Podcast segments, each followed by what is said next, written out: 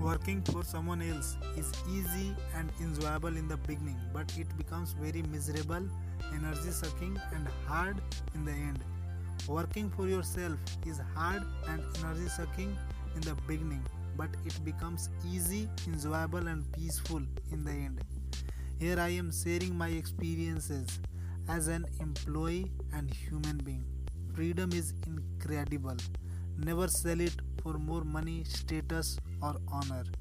Because if you cannot live the way you want, then what is the use of your money, status, and honor? Please think about it and then decide how you must live your life. Thank you so much for listening to this podcast episode. It means a lot for me. Thank you so much.